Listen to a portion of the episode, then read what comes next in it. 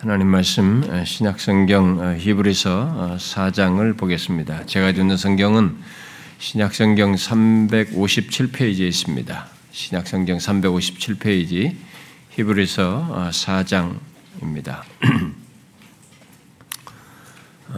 15절인데요.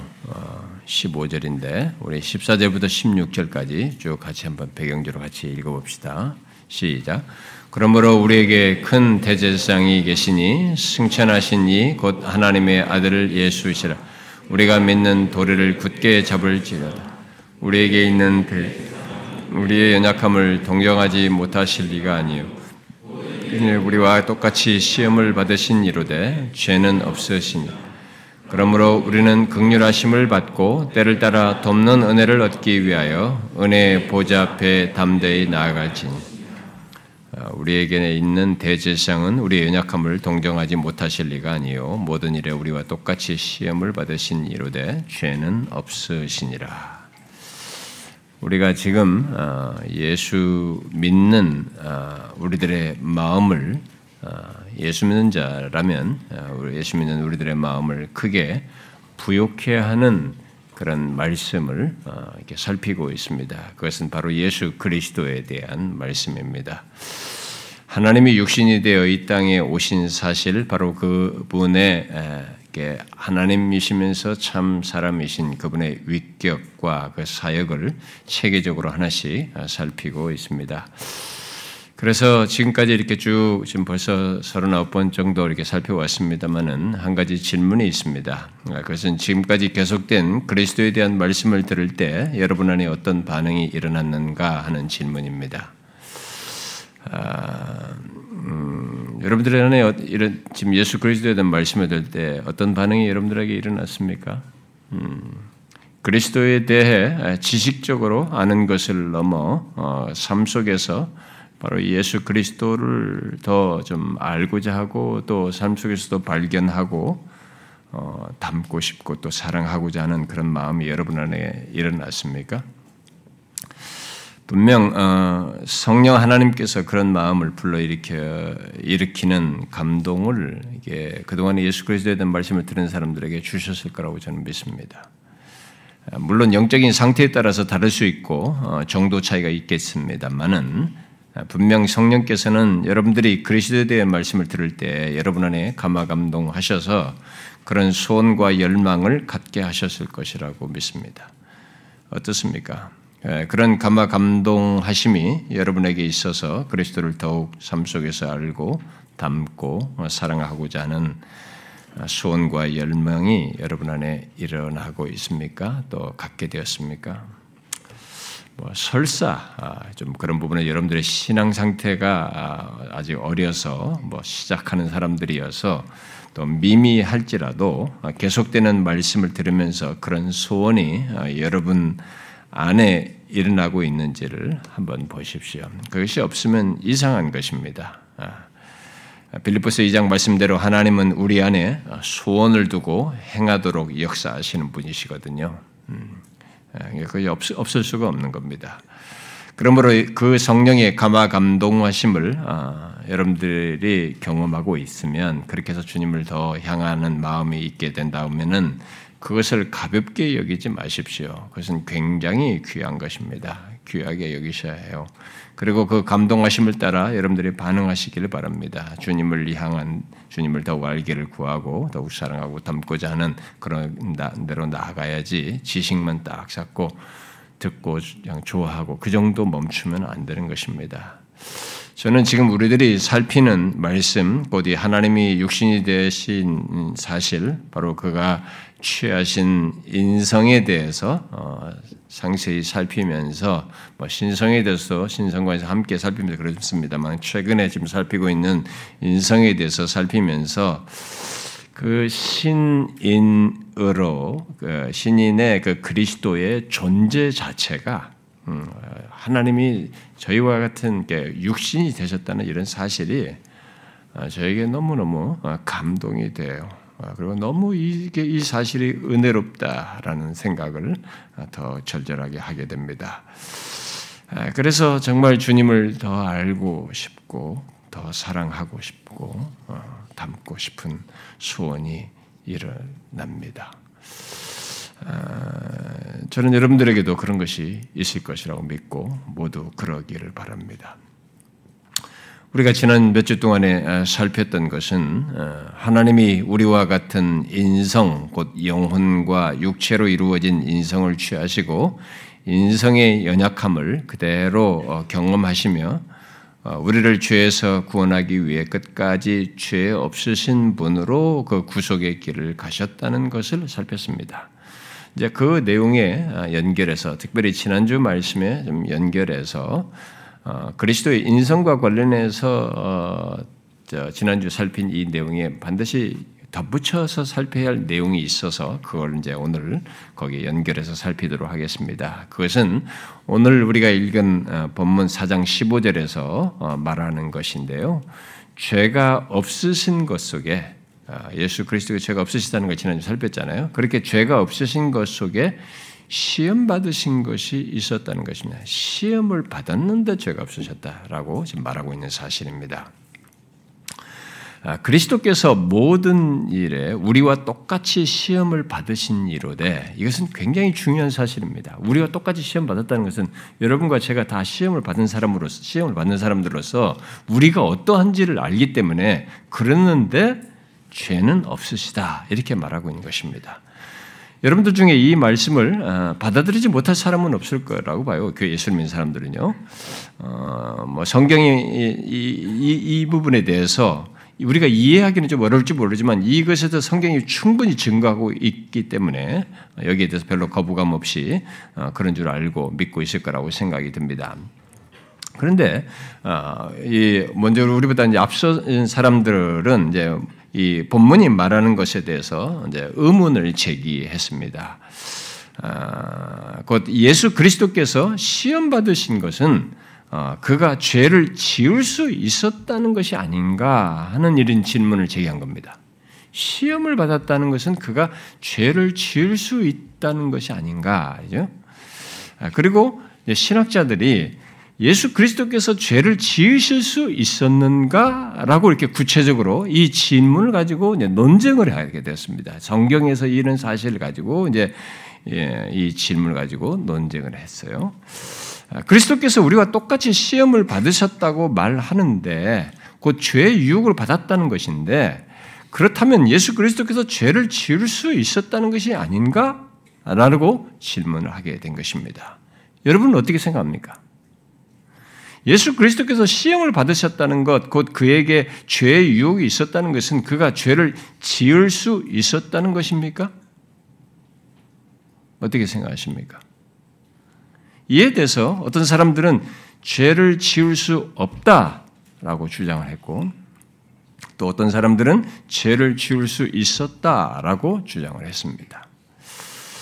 여러분 둘 중에 어느 것이 하나님이 육신이 되어 이 땅에 오신 예수 그리스도와 관련된 성경의 증거라고 또 실제라고 생각하십니까? 아, 의외로 많은 사람들이 후자의 주장에 호감을 보였고 또 보입니다. 왜냐하면 예수님이 죄를 지을 수 없었다면 그 시험이 어떻게 실제적일 수 있겠는가라고 생각하기 때문입니다. 죄를 지을 수 없다면 무슨 이 시험이라는 게 뭐그 시험은 이, 이 그냥 가상적인 거 아니냐 이게, 이게 장난이지 이게 실제적일 수 있느냐라고 생각을 하는 것입니다. 아, 이 문제는 그리스도의 인성과 관련해서 어, 중요한 문제이고 결국 우리의 죄를 대속하시는 것과 관련되어 있기 때문에 정확히 예, 정리 알고 어, 여기에 대해서 잘은 잡다한 생각, 잘못된 주장들이 언제든지 세상에 널려 있기 때문에 그런 것에 대한 분별을 하기 위해서 꼭 알아둘 필요가 있습니다. 아, 이제 우리들이 이 같은 문제 제기에 답하기 위해서 단지 우리가 이, 이런 문제 제기에 답하기 위해서는 한 가지 원칙을 좀 가져야 됩니다. 아, 그것은 우리의 추측이나 상상을 붙잡아서는 안 된다는 것입니다. 뭐 내 이성에만 자꾸 해가지고 내 추측이나 상상을 붙잡아서 그걸 의지하기보다는 성경이 말하는 것 안에서 대답을 해야 한다라는 것입니다. 그러면 이 문제와 관련해서 성경이 말해주는 것은 무엇일까? 일단 아, 예수 그리스도께서 죄를 지을 수 있는가라는 질문과 관련해서 성경이 말한 것은 다음 같은 다음과 같은 세 가지 사실을 말합니다. 성경이 주신 거 이것과 관련해서 말하는 것은 성경이 세 가지예요. 첫째는 아, 우리가 이미 지난주에 충분히 살핀 대로 그리스도께서 죄를 지으신 적이 없으시다는 거예요. 일단 성경은 이 사실을 증거하고 있습니다. 그에 대한 모든 기록에서 찾을 수가 없어요. 직접적인 진술도 하고 있을 뿐만 아니라 그래서 지난주 살폈던 요한일서 3장 5절 말씀대로 어, 말한 대로 그에게는 죄가 없으시다라고 직접적인 진술뿐만 아니라 실제 찾을 수가 없습니다. 실제 그러셨어요. 그게 이제 첫 번째 성경의 증거인 두 번째 증거는 예수 그리스도께서 실제로 시험을 받으셨다는 겁니다. 그것은 공생의 시작때 시작때 시작때에서도 아주 구체적인 사례에서도 보듯이 사단에게 시험을 받는 명확한 그 내용이 우리가 성경에서 보죠. 네. 그런 증거들을 가지고 있습니다. 그 밖에도 이제 많은 내용에서 성경이 이제 시험 받으신 것에 해당하는 내용들을 증거하고 있죠. 그리고 오늘 본문은 요약적으로 예수 그리스도께서 모든 일에서 우리와 똑같이 시험을 받았다. 그 우리들이 살면서 보면 성장 과정에서부터 살아간 인생 중에 모든 일이 있잖아요. 근데 나이대별로 시험도 있습니다. 여러분, 예, 사춘기 때 시험이 있고, 좀 청소년 때 시험이 있고, 다, 각 나이대별로 또 시험도 다 다르지 않습니까, 여러분? 예. 예, 젊었을 때는 성적인 것이 뒤에 가면 명예와 뭐 다른 것을 가고, 이렇게 시험도 다 다양하잖아요. 예, 어, 이렇게. 결국 예수 그리스도 모든 일에서 우리와 똑같이 시험을 받으셨다라고 말을 하고 있습니다. 이것이 가짜이거나, 어, 어, 가짜가 아니라 실제로 시험을 받으셨다는 것에 대해서 성경이 분명히 증거하고 있는 것입니다. 그리고 마지막으로 또 한 가지 증거하고 있는데 그것은 야고보서 1장에 기록된 대로 하나님은 악에게 시험을 받지 않는다는 것입니다. 앞에는 시험을 받는다고 했는데 하나님은 악에게 시험을 받지 않으신다라고 성경이 증거하고 있는 것입니다. 예수 그리스도는 하나님의 육신이 되신 분입니다. 그러니까 참 사람일 뿐만 아니라 참 하나님이셔요.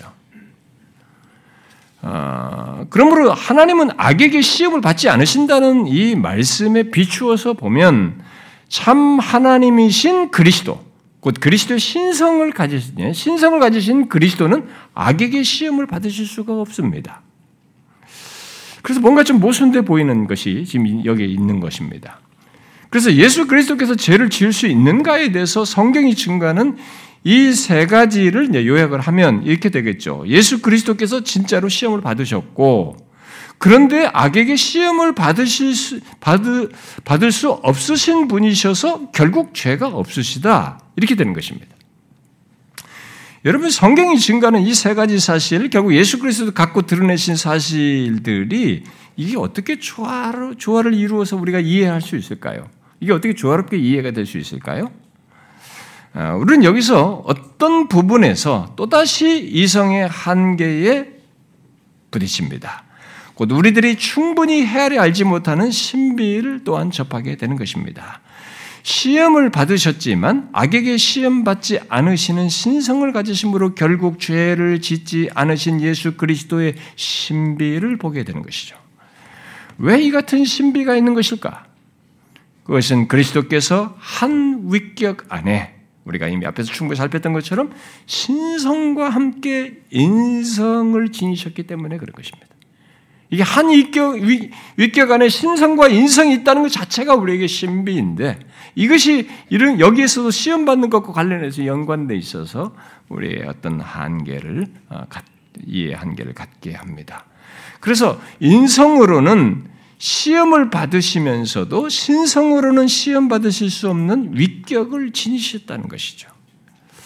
한 위격 안에 신성과 인성이 함께 조화를 이루는 신비가 오늘 살피는 내용 속에서도 나타나고 있어서 이성적으로 이해하는데 어려움이 있고 한계가 좀 있는 것입니다. 처음 창조된 인간은 최초의 인간 아담이죠. 최초의 창조된 인간은 선하게 창조되었죠. 선하게 창조되어서 죄를 짓지 않을 수는 있어서도 선하게 창조됐기 때문에 죄를 짓지 않을 수는 있어서도 죄를 지을 수 없는 상태에 있지는 않았습니다.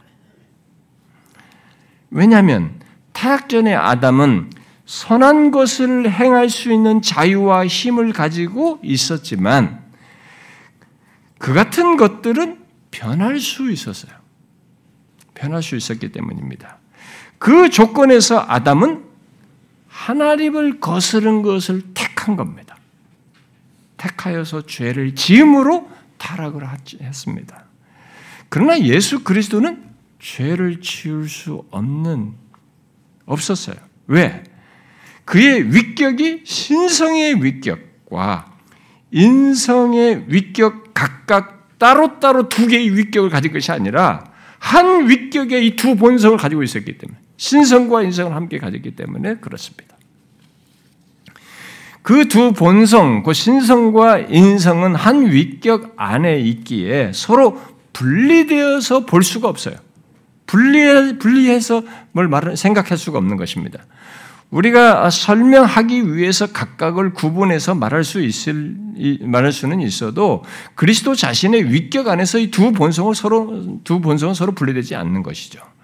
그러므로 만일 그리스도께서 인간으로서 죄를 지으셨다면 그것은 결국 성자 하나님께서 그 죄를 지은 것이 되는 거예요.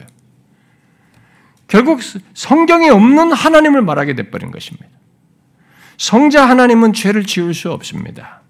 그의 신성은 거룩하고 의로우시며 변하지 않으시는 속성을 가지셔서 결국 죄를 지으실 수가 없어요. 히브리서 기자는 13장에서 예수 그리스도는 어제나 오늘나 영원토록 동일하다라고 말했습니다. 영원토록 동일하신 분은 하나님밖에 없습니다. 인간은 다 변하잖아요. 이건 하나님만 가지고 있는 거죠. 신성에만 해당되는 겁니다. 이 신성의 특성인 거죠. 그리고 하나님의 속성들만 어, 동일한 것이죠. 영원토록 동일한 것이죠. 같은 맥락에서 야고보서 1장은 하나님에 대해서 변함이 없으시고 회전하는 그림자도 없으시다. 이게 신성에 해당하는 거죠. 예수 그리스도는 이 신성을 가지고 계신 것이죠. 이런 모든 성경의 증거를 기초로 이제 구르뎀이라는 사람은 이게 알데스보스라는 사람을 말을 정리해 가지고 다음 같이 이게 결론적으로 이런 지금 내용을 정리해서 말해 줬습니다. 잘 들어보십시오. 만일 예수님이 예수님의 인성이 신성과 독립해서 스스로 존재했다면 그것은 하나님께서 아담과 하와에게 주신 것과 똑같은 인성으로서 죄로부터 자유했지만 죄를 지을 수 있었다. 그러므로 만일 예수님의 인성이 별도로 존재했다면 아담과 하와가 죄를 지을 수 있었던 것처럼 예수님도 죄를 지을 수 있는 이론적 혹은 추상적인 가능성이 있다. 얼마든지 생각은 할 수 있는 거죠. 네, 무슨 말이에요, 여러분? 예수님의 인성만 따로 떼어서 말한다면 인성으로는 죄를 지을 수 있었다. 응? 아담처럼 그, 그, 그 조건에서만 가졌다면 그러나 예수님의 인성은 신성과 연합되지 않은 채 독립적으로 존재했던 적은 없었다. 잉태된 때부터 잉태되던 때부터 그는 참 하나님이며 참 인간으로 존재했고 인성과 신성은 한 윗격 안에 온전히 연합되어 있었다. 신성으로는 체험할 수 없고 인성으로만 체험할 수 있는 것들이 있기는 했지만 배가 고프다든지 목마르다거나 피곤한 것 등 이건 신성은 체험할 수 없는 거예요. 신성에는 허영 신성에는 이런 것이 있을 수가 없어요. 하나님이 배고프고 뭐 목이 뭐 이럴 수는 없는 겁니다. 그래서 신성으로는 체험할 수 없어요, 이런 것들은. 근데 인성만으로 체험할 수 있는 것입니다. 그런 것이 있기는 하지만 그럼에도 불구하고 죄의 행위는 그리스도의 전인적인 요소를 다 포함한 도덕적인 행위였을 것이다. 그러므로 그가 죄를 지었다면 이는 신성과 인성 모두의 죄였을 것이다. 이 내용은 무슨 말인지 아시겠죠? 신성과 인성이 각각 체험할 수 있는 것이 있고 할 수 없는 것들이 있지만 죄 문제는 전인적인 겁니다. 한 인격에 해당하는 한 위격에 관련된 것이죠. 그래서 신성과 인성 모두에 해당되어서 만일 예수님께서 인성을 치유하신 예수님께서 죄를 범하셨다면 신성과 인성 모두가 죄를 죄가 되는다는 얘기입니다. 그리고 계속해서 말합니다. 그러나 만일 예수님이 인성과 신성을 모두 포함하는 한 위격으로서 죄를 지었다면 이는 곧 하나님이 죄를 지으신 것이 되고 그는 더 이상 하나님일 수 없었을 것이다. 그러므로 예수님이 실제로 죄를 지을 수 있었는가 묻는다면 가능하지 않다고 말해야 할 것이다. 인성과 신성의 한 위격으로서의 연합은 이를 금한다. 불가능한 거죠. 그렇습니다. 인성과 신성을 한 위격에 가진 그리스도는 죄를 지을 수가 없습니다. 쉐드라는 신학자가 말한 대로 예수 그리스도가 죄를 짓는다면 성육신하신 하나님이 죄를 짓는 것이 되기 때문이죠. 이런 사실을 말하게 되면 이제 여러분들은 이제 질문이 생기겠죠. 이런 질문을 하겠죠. 그러면 예수님이 받으신 시험은 도대체 뭐냐? 분, 분명히 시험을 받았다고 하는데 그런데 죄를 지을 수 없다면 그런 분에게 과연 시험이라는 게 뭐냐? 예, 이와 관련해서 우리는 아, 이런 질문과 관련해서 우리가 먼저 예, 앞에서 말한 대로 예수 그리스도께서 이 땅에 계실 때 시험 받으신 것이 가상적인 것이 아니고 실제적이었다는 것을 정확히 인지할 필요가 있습니다. 아, 이것을 알아야 됩니다. 그리스도께서는 가짜로 시험 받지 않았습니다. 예를 들어서 공생애를 시작하실 때 광야에서 오랜 금식으로 배가 고프셨을 때 사탄은 진짜로 그에게 어, 돌이 떡이 되게 해서 먹으라고 시험을 했어요. 그런데 이게 무슨 가상적인 것이 아니었던 진짜 배고팠고 유혹을 받는, 받은 거죠. 그렇죠? 네가 만일 하나님의 아들이거든 이 돌들에게 명하여서 떡이 되게 하라 이렇게 했어요. 인성을 지닌 조건에서 배고픔은 엄연한 사실이에요.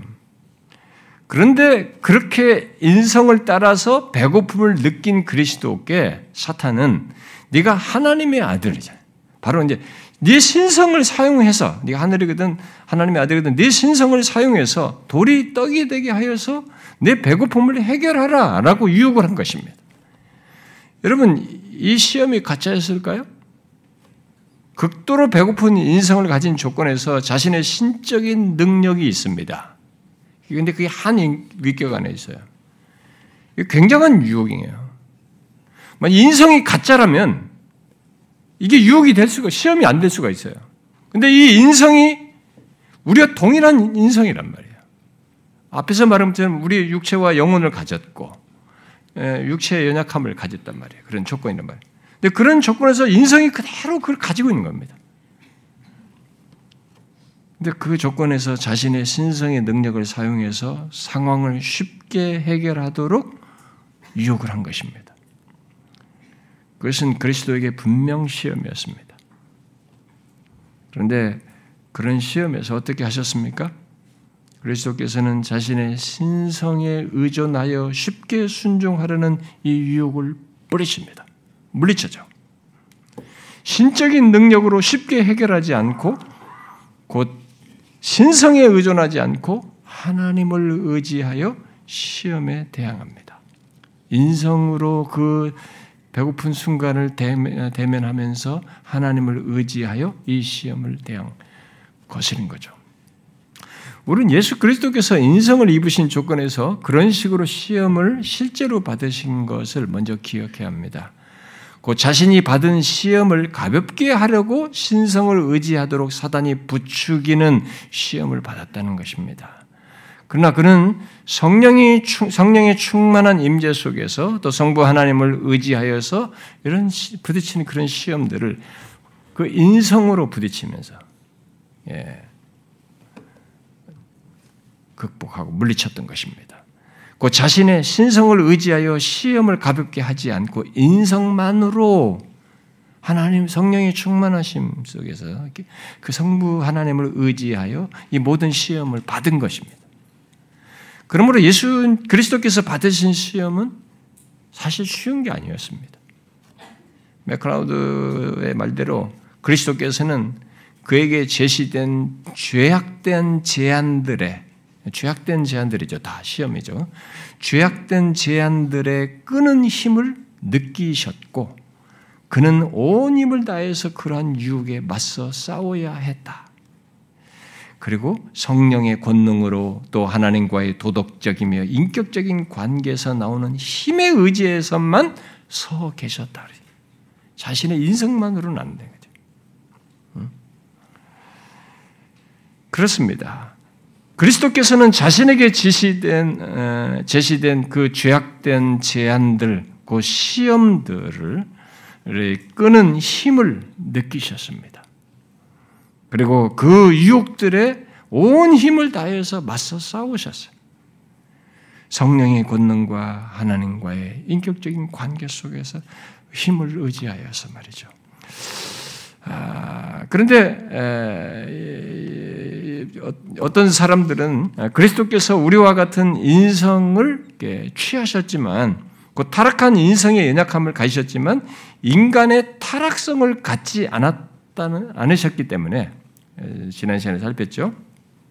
타락한 인성의 연약함은 가졌지만 인간의 타락성은 갖지 않았다고 했잖아요. 그렇기에 시험에 맞서 싸우는데 상대적으로 쉬웠을 것이다라고 생각하는 사람들이 있어요. 예, 그, 그런 조건을 가지고 있기 때문에 아, 분명 그리스도께서 우리와 같은 인성을 취하심으로 타락한 인성의 연약함을 가지셨지만 아, 인간 인간의 타락성을 갖지 않으신 면에서 우리와 다른 상태에서 시험과 맞서 싸우신 것은 사실입니다. 그러나 그리스도께서 인간의 타락성을 갖지 않으셨다는 것을 시험 받으신 것과 관련해서 말을 한다면 야고보서 1장 14절과 15절을 통해서 보듯이 시험 받으실 때 우리와 다른 이것을 말해 줍니다. 그건 우리들은 자기 욕심에 이끌려 욕심에 미혹돼서 시험을 받아요. 그러나 그리스도께서는 자기 속에 존재하고 있는 어떤 것에 의해서는 시험 받지 않으셨던 것입니다. 그게 인간의 타락성을 갖지 않았기 때문에 그런 것입니다. 그러니까 자기 속에 존재하고 있는 어떤 것에 의해서 시험 받지 않으셨던 것이죠. 바로 그거를 말하는 것입니다. 인간의 타락성을 갖지 않았기 때문에. 우리들의 시험은 내 안에 욕심에 미혹돼서 시험 받습니다. 여러분 가만히 좀뭐 우리가 시험 받은 걸 다 보십시오. 다 우리 안에 내 안에 있는 내 욕심에 이끌려서 미혹돼서 시험 받습니다. 내 안에 있는 죄성에 이끌려서 시험 받아요. 근데 그리스도께서는 인간의 타락성을 갖지 않았기 때문에 이것이 없어요. 자신 안에 존재하는 어떤 것에 의해서는 시험 받지 않았습니다. 물론 신성을 가지시기도 했지만 우리와 같은 인성을 가지시고도 자기 속에 있는 것에 의해서 시험을 받지 않은 것은 그가 인간의 타락성을 갖지 않으셨기 때문인 것이죠. 아, 그래서 그는 자기 욕심 같은 것이 없으셨어요. 그것에 이끌려서 시험 받지를 않으셨습니다. 맥클라드가 말한 대로 그의 지체 안에는 죄 법이 전혀 없었습니다. 죄에 대한 성향도, 죄에 대한 사랑도, 죄에 대한 친숙함도 전혀 없었, 없으셨습니다. 그래서 이 세상 임금인 사탄은 그리스도 안에 어떠한 교두보도 갖지 못한 것입니다. 시험을 하려면 뭔가 이 다리를 짚고 해야 되는데 그게 없는 거야. 우리는 있거든요. 육체, 세상 이런 것이 다 교두보 역할을 하는 겁니다. 그래서 그걸 통해서 딱 유혹하면 다 넘어가요. 우리는. 근데 그게 없었어요. 그래서 사단은 죄가 없으신 그리스도를 시험할 때 비키라는 사람의 말대로 자신의 맹렬한 힘을 모두 쏟아부은 겁니다. 그러니까 사단이 가지고 있는 모든 힘을 쏟아서 그리스도를 시험한 겁니다. 왜 그렇게 맹렬한 힘을 쏟아서 죄 없으신 그리스도를 유혹한 것입니까? 그것은 그가 설사 하나님의 아들로서 죄를 지을 수 없는 신성을 가졌다 해도 타락한 인성의 연약함을 가지고 있는 이 연약함을 가지고 있었기 때문에 그리고 인성을 가진 모든 인간이 예외 없이 쉽게 다 넘어갔단 말이에요. 인성의 연약함 속에서 사람들이 다 넘어갔기 때문에 이 타락한 인성의 연약함을 가진 그리스도를 어떻게든 무너뜨리려고 모든 힘을 쏟아서 시험한 겁니다. 그 인성을 유혹하는 거죠. 그런 시험에 대해서 그리스도께서는 자신의 신성을 따라 행하지는 그때마다 신성을 따라 탁탁탁 대응했으면 이게 쉽게 넘어갈 수 있었지만 구속을 못 이루는 거예요. 하나님의 뜻을 거스르는 것이죠. 제가 지난 시간에 얘기했죠. 죄는 하나님이 기준자예요. 하나님의 뜻을 거스린 것이 죄가 되는 겁니다. 이 세상 법 정도가 아닙니다. 그래서 하나님을 반역하고 하나님을 믿지 않는 것 자체가 죄가 되는 것입니다. 성경은. 죄의 개념은 이 세상이 말한 죄 개념으로 말할 수가 없습니다. 죄예요. 근데 그 하나님의 뜻을 거스르지 않고 가기 위해서는 신성을 따라서 행하지 않아야 되는 것입니다. 신성을 의존하면 안 되는 것이에요. 그 시험에 대해서. 그래서 의존적인 인성으로 그래서 하나님을 의지하는 그 인성은 의존해야만 하잖아요. 그런 의존적인 인성으로 이 모든 시험을 당하시면서 싸우셔야 했고 실제로 그렇게 하시죠. 그래서 그가 받은 시험은 진짜였던 것입니다. 자신의 인성의 연약함 속에서 곧 배고픔과 고통에 대한 두려움과 친구에 대한 사랑 등을 통해서 시험을 받았잖아요. 사랑했는데 배반을 당하는 뭐 이런 이런 걸 통해서 시험을 받으셨고 그가 받은 그런 모든 시험들은 그저 허울이 아니라 진짜였어요. 힘들어했습니다. 나 신성이 있으니까 배고파도 난 안 힘들어. 그거 아니에요. 인성을 가지고 있어서 배고픈 것이 힘든 거예요.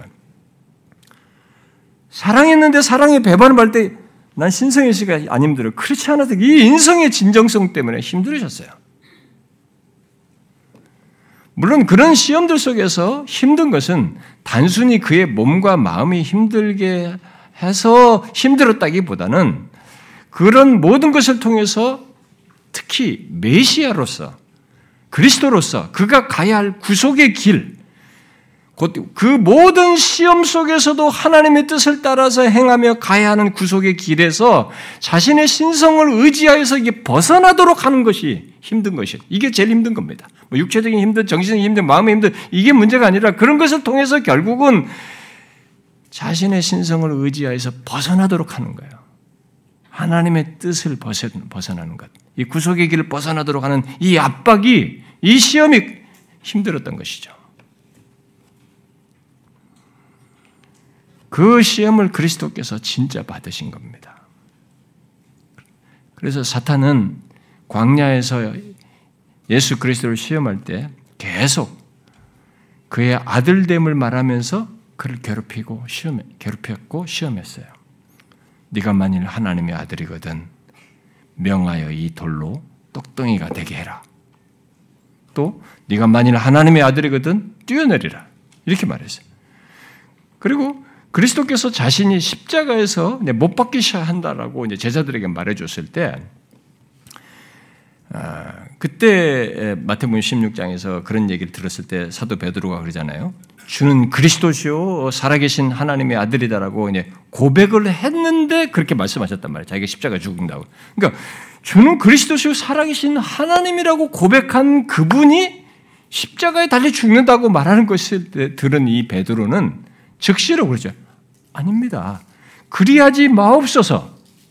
이 일이 결코 죽게 미치지 아니하리다라고 하면서 있을 수 없는 일로 여겼습니다. 그의 행동은 겉으로 보기에 그리스도시요 살아계신 하나님의 아들이신 분에게 그런 일이 결코 있을 수 없는 것을 인정하면서 막아서는 것이어서 그를 위한 것처럼은 보였지만은 예수님께서 뒤이어서 하신 말씀에서 보듯이 사탄이 예수님과 가장 가까이 있는 베드로를 통해서 시험하는 것이었어요. 바로 그리스도께서 하나님의 뜻을 따라서 가셔야 하는 이 구속의 길에서 벗어나도록 하는 시험이었던 것이죠. 그래서 예수님은 그렇게 말하며 가로막은 베드로를 향해서 사탄아, 내 뒤로 물러가라. 너는 나를 넘어지게 하는 자로다. 자기 사랑하는 제자예요. 네 사랑하는 제자를 향해서 사탄아라고 한 거죠. 실제 그, 그, 이, 이런 말을 하는 배우의 역사하는 이가 자기를 넘어뜨리려고 하는 사탄이었던 것입니다. 어? 신성이 가졌는데 왜 그렇게 십자가로 나아가냐, 이거예요. 인성의 고달픈 얘기인데 지금 그걸 막아서는 거죠. 그런데 시험은 거기서 멈추지 않았죠. 그리스도께서 잡히시기 전에 제자들과 마지막 만찬을 하시는 중에 그들의 발을 예수님께서 씻기시잖아요. 그 시키실 때 베드로가 또다시 그러죠. 내 발을 절대로 씻지 못하시리다. 라고 하면서 막아요. 그래서 또다시 예수 그리스도를 시험하는 겁니다. 예수님은 지금 진행하시는 거예요. 자기가 이 마지막 이런 과정을 거쳐서 가셔야 되는 거거든요. 예, 그럴 때 주님께서 네가 그러면 나와 전혀 상관이 없다. 이런 강력한 말로 그의 생각을 깨뜨리시죠. 그리고 마침내 그 이후에 또 대속의 죽음을 향해 나아가시려는 순간에 아, 여러분 특별히 겟세마네에서 그리스도께서 자신이 마셔야 할 진노의 잔을 앞에 두고 거기서 크게 힘들어 하잖아요. 자신을 흔드는 더 강한 시험을 받게 됩니다. 우리는 이미 그 겟세마네의 고뇌가 얼마나 그 아, 극심했는지를 앞에서 좀 살폈습니다.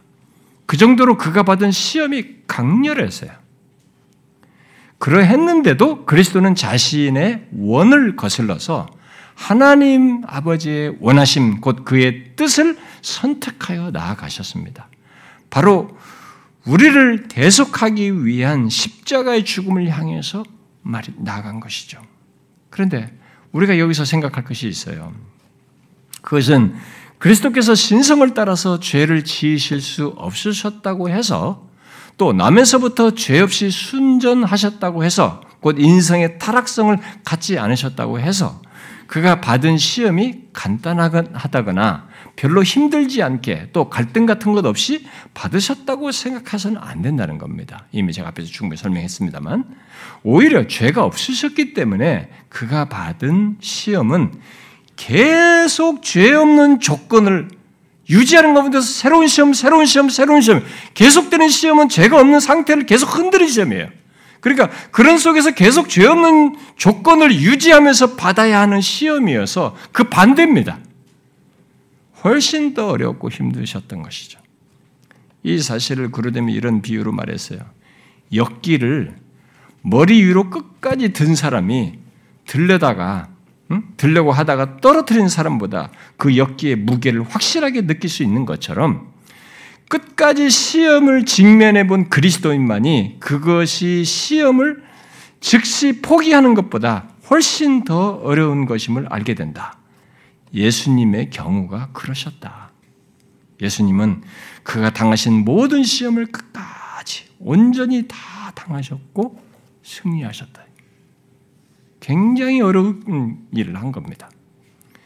그리스도께서는 인생의 연약함을 공격하여서 죄 있는 자신을 흔드는 시험을 멈추지 않고 계속 받으셨고 끝까지 그 시험들에 지지 않으심으로써 마치 머리 위로 역기를 끝까지 올린 자가 느끼는 역기의 무게처럼 더 힘든 시험의 무게를 느끼셨던 겁니다. 역기를 들다만 사람들, 곧 시험에 수시로 넘어지는 죄를 범하는 우리들이 느끼는 시험의 무게와는 비교가 안 되는 무게를 느꼈던 것이죠. 이 같은 사실을 존 머리는 다음과 같이 명확히 말했습니다. 죄를 지을 수 없는 그분의 거룩함이 시험의 고통에 격렬함을 더했다. 어떤 사람이 거룩하신 어떤 사람이 거룩하면 거룩할수록 상대의 유혹과 만났을 때 그만큼 더 견디기 어렵다.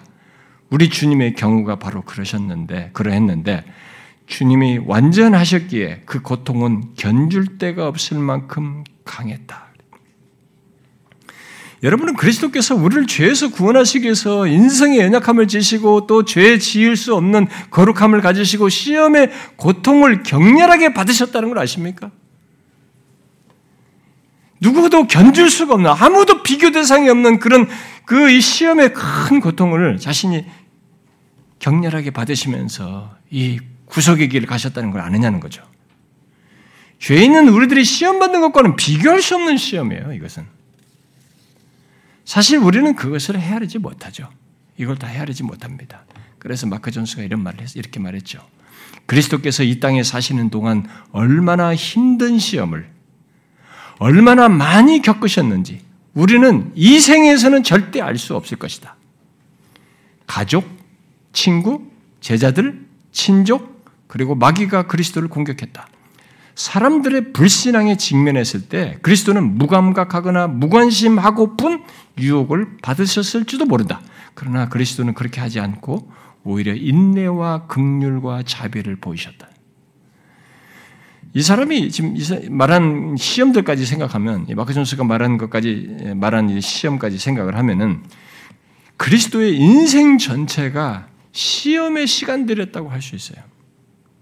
옛날에 제가 성탄절 때 설교 때그 싱크레 퍼거슨의 얘기를 잠깐 인용했습니다만 여러분 하나님이 육신을 입고 이 땅에 육신을 입으시고 이 땅에 오신 것 자체가 어떤 분위기냐 그 사람의 말은 성육신의 분위기입니다.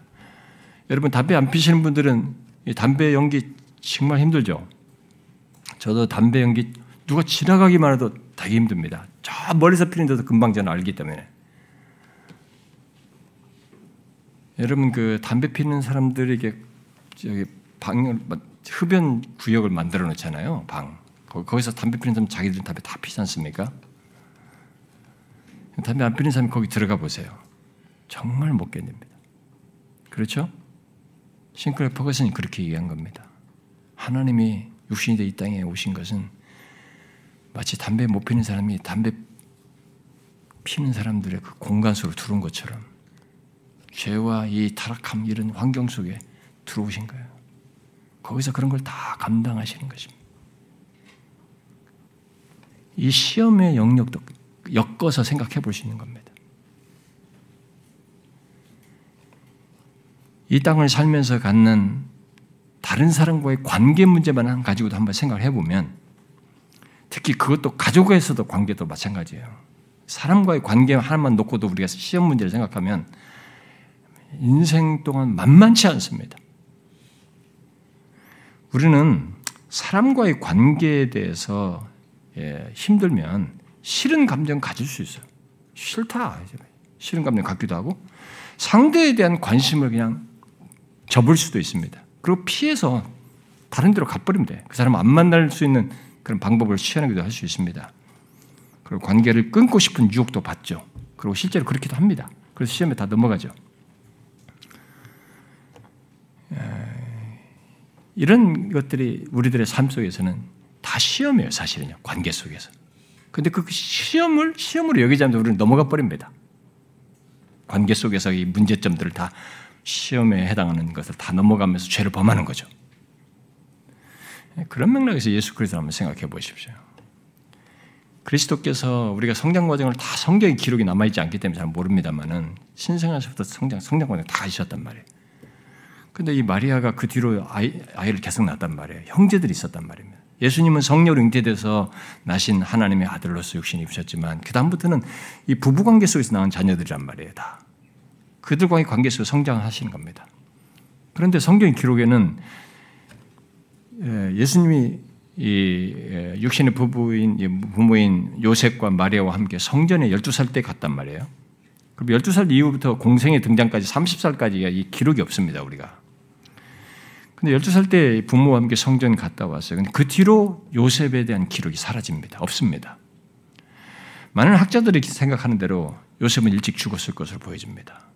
그래서 많은 학자들이 요셉은 일찍 죽은 걸로 보고 있습니다. 자,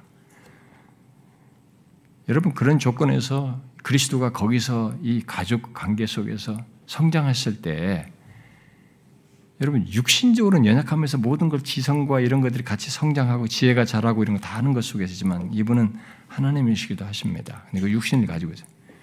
그 성, 이 지혜가 자라고 모든 걸 잘하는 것 속에서 받는 그 나이대의 시험이라는 게 있잖아요. 생각을 해보세요. 확장해서 생각해 보면 굉장한 일이에요. 모든 일에서 우리와 같이 시험을 받으시는 죄가 없다는 것은 어마어마한 얘기입니다, 여러분. 결국 그는 어느 시점부터 홀어머니 아래에서 일찍부터 요셉이 하던 목수일을 하면서 동생들을 케어해야 했고 가정을 돌보는 일부터 시작했을 것이에요. 그리고 이 동생들과의 관계 속에서 살아왔을 겁니다. 이들은 예수 그리스도의 신성 같은 것도 뭐 어머니로부터 이가 어떤 분을 들었다, 천사로부터 들었다 이 얘기 들었어도 이들이 나중에 믿음이 없었잖아요. 나중에서 예수님 부활하시고 나서 형제들이 믿게 됐잖아요. 그러니까 예수 이분에 대해서 제대로 된 믿음이 없어요. 그러니까 어떻게 대했겠어요? 그 대하는 것 속에서 이분이 어떻게 반응했겠습니까? 그런 가운데서도 많은 시험이 있었겠죠. 죄를 지을 수 없는 거룩함을 가지고 있어서 네, 그런데 우리의 연약함을 가지고 있어서 죄악이 있는 이런 이 땅에서의 삶 전체가 그에게는 참 수없는 시험들이었을 것입니다.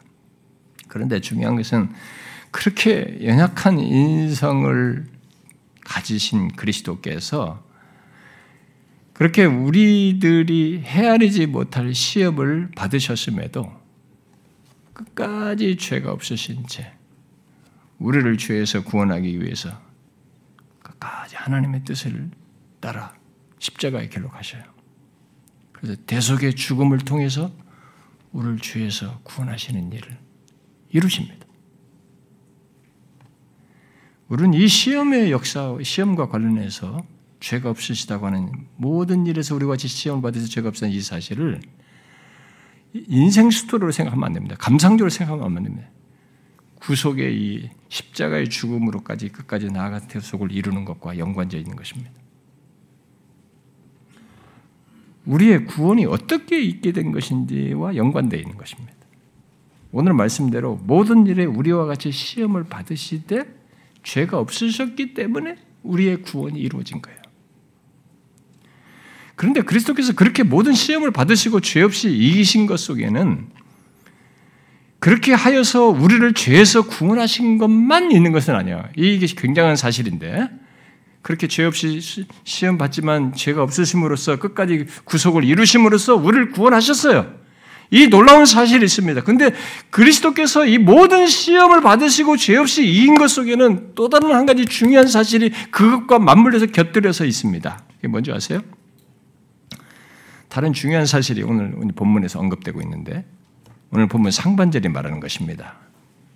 시험받는 우리의 연약함을 동정하며 도우실 수 있는 능력을 가지시게 되어 이제 도우실 수 있는 능력은 2장에서 말하는 겁니다.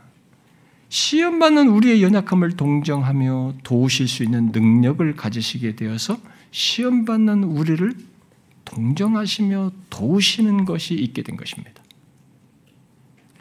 히브리서 2장에 이렇게 말하죠.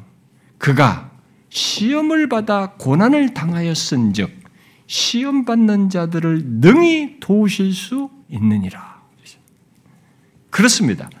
그리스도께서는 죄 없이 모든 시험을 이기심으로써 우리를 죄에서 구원하신 것에서 끝나지 않고 그렇게 해야만이 우리를 구원하는데 그렇게 해서 우리를 죄에서 구원한 것으로 끝나질 않고 자신이 인성의 연약함을 갖고 시험을 받은 것이 있어서 시험받는 우리의 연약함을 동정하는 거예요. 불쌍히 여기는 겁니다. 그래서 도와요. 적극적으로 돕는 일로 계시는 겁니다. 성부, 성자, 성령, 삼위 하나님께서 다 관여해 계시지만 이것에 대한 실제 인성의 연약함을 가지고 경험한 이 공감력이 그리스도께 있는 거예요. 아, 이 놀라운 사실이 있습니다. 우리는 이것을 가상적으로 들으면 안 됩니다. 여러분은 이 사실을 알고 있습니까? 우리들이 세상과 유혹과 마귀의 유혹에 얼마나 취약합니까? 그러나 우리에겐 그런 우리를 동정하시며 도우시는 분이 있는 거예요. 그래서 오늘 본문 전후에서 히브리서 기자는 우리에게는 대제사장, 큰 대제사장이신 그리스도가 있다는 것, 그가 우리의 연약함을 극률히 여기신다는 것을 말하면서 이런 권면을 덧붙이잖아요. 그러므로 극률하심을 받고 때를 따라 돕는 은혜를 얻기 위하여 은혜의 보좌에 담대히 나아갈지니라. 이, 이 대제사장 믿고 말이죠. 여러분, 살면서 시험 받을 때 시험 받은 나의 시험 받는 나의 연약함을 아시고 동정하시며 도우시고자 하는 예수 그리스도 대제사장 되신 예수 그리스도를 힘입어 은혜의 보좌에 나아가십시오. 이게 우리에게 굉장히 중요한 사실입니다. 여러분 각 나이대별로 각자가 고민하고 시험 받는 게 있습니다. 근데 그거 때로는 주변에 내 주변의 가족도 다 헤아리지 못합니다. 내가 받는 시험을 자매도 같은 형제지간에도 이해 못하고요. 부모도 이해 못하게 되고 이해 못합니다. 그런 것들이 있어요, 여러분. 이해 문제 정도가 아니라 스스로 이걸, 이걸 어떻게 할지를 못하는 겁니다. 이건 나만이 스스로 이 시험 문제에 부딪혀야 되는 문제거든요. 근데 그때에 그 시험을 도우시는 예수 그리스도가 있습니다. 대제생신 그리스도 예수 그리스도를 힘입어 은혜 보좌에 나아갈 수가 있는 거예요. 혹시 자신의 성장 배경이나 이 과정, 성장 과정, 또 가정 배경 같은 거, 또, 또 자기의 삶의 주변에 부딪히는 사람들, 뭐 이런 것들로 인해서 나는 뭐 성장 과정이 이렇고 불우, 불우한 음, 가정에서 태어났고 뭐 자라났고 뭐 이런 등등 뭐 여러 가지 이유로 이런 것들을 통해서 자신의 마음에 어떤 시험을 어, 받고 있는 사람이 있습니까? 여러분 예수 그리스도를 생각하셔야 됩니다. 예수 그리스도도 호르몬이 밑에서 자기가 목수이라면서 케어한 겁니다. 그때의 그 시험에 그걸 다 아셔요. 그런 우리를 너무 잘 아십니다. 그래서 불쌍히 여기시며 도우시는 겁니다. 그 사실을 알고 죄 없이 시험을 이기시고 우리를 위하시는 그리스도를 우리는 바라보아야 됩니다. 그에게 도움을 구해야 되는 거죠. 그냥 본성대로 하지 말고 쉽게 넘어가지 말고 이분이 있는 겁니다. 그렇게 그리스도를 의지하여 은혜의 보좌로 나아가는 거죠. 그러면 때를 따라 돕는 은혜를 받아서 모든 시험 속에서도 은혜를 힘입게 되고 견디게 되고 이기게 됩니다. 이런 시험을 죄, 죄인지도 모르고 살았던 사람에게는 이런 것이 아무 상관이 없습니다. 그러나 예수를 믿고 나서부터 우리가 시험이라는 것을 알게 됩니다. 하나님을 믿으려고 하는데 방해가 되는 거예요. 이게 하나님의 뜻을 따라 행하고 싶은데 뭔가 유혹이 있는 것입니다. 가고 싶지 않고 그렇게 신앙생활 하고 싶지 않고 죄를 짓고 싶은 이런 유혹이 우리에게 있는 것이죠. 여러분들이 예수 한번 믿으려면 시험 얼마나 하겠습니까? 여러분 예수 믿기 전까지 시험 별로 없었을 거래요? 없는 게 아니라 있었는데 시험으로 여기지 않으면서 시험에 넘어가며 살았을 것입니다. 근데 여러분 예수 믿기자마자 하나님의 뜻을 따라 행해야 되는 것을 알자마자 여러분들은 시험이라는 것을 많이 겪게 될 것입니다. 그다음부터 많은 방해를 겪게 되죠. 죄와 싸워야 됩니다. 죄의 유혹에 넘어가지 않아야 된단 말이에요. 이걸 우리가 어떻게 이깁니까? 그 유혹을 받는 우리를 주님께서 잘 아십니다. 그가 도우셔요. 이 사실을 잊지 말아야 됩니다. 예수 믿는 우리에겐 죄 없이 시험을 이기시고 우리를 동정하시며 도우시는 그리스도가 있습니다. 대제사장이 계셔요. 그 말은 우리들이 그분으로 말미암아 언제든지 도움을 받을 수 있다는 것입니다. 오늘 말씀은 예수님의 경험, 모든 우리와 시험, 우리처럼 우리 모든 일에서 시험을 받으시되 죄가 없으시고 그러면서 도우시는 거 동정하시는 이분이 가상적인 것이 아니라 실제 그렇게 하신다는 거예요. 그런 공감과 이해를 가지고 불쌍히 여기시며 도우신다는 것입니다. 언제든지 도움을 받을 수 있어요. 우리가 그분을 구하지라는 것입니다. 죄의 유혹과 시험 앞에서 하나님 이 예수 그리스도 도우실 수 있는 그리스도를 안 보는 것입니다. 이분을 의지하지 않는 것입니다. 이 대전이신 예수 그리스도를 힘입어서 하나님께 은혜의 보좌 앞에 나가지 않는 것이에요. 그러니까 다시 시험에 다시 넘어가는 겁니다. 쉽게. 우리에게는 이 예수 그리스도가 있습니다. 얼마나 큰 특권입니까? 우리는 이 사실을 항상 기억해야 됩니다. 예수 그리스도를 안다라는 것 속에는 이런 특권과 복을 경험하는 것을 내포하는 겁니다. 사랑하는 지체 여러분, 저 여러분은 시험받으며 삽니다. 인생 사는 동안 죄의 유혹, 세상 마귀, 육체의 소욕 속에서의 시험 속에서 살아갑니다. 혹시 넘어질 때도 있어요. 거기서 어떻게 일어나며 어떻게 이것들을 이겨나갑니까? 앞서서 시험을 받으시되 죄 없으시고 구원을 이루신 채 우리를 동정하시며 도우시는 그리스도가 있습니다. 그분을 구하십시오. 진짜로 그분을 바라보시고 의지하여서 은혜 보좌 앞에 나아가십시오. 도움을 입을 겁니다. 진짜로 도움을 입을 겁니다. 이런 은혜의 체험들을 삶 속에서 풍성히 가질 수 있으면 좋겠어요. 기도합시다.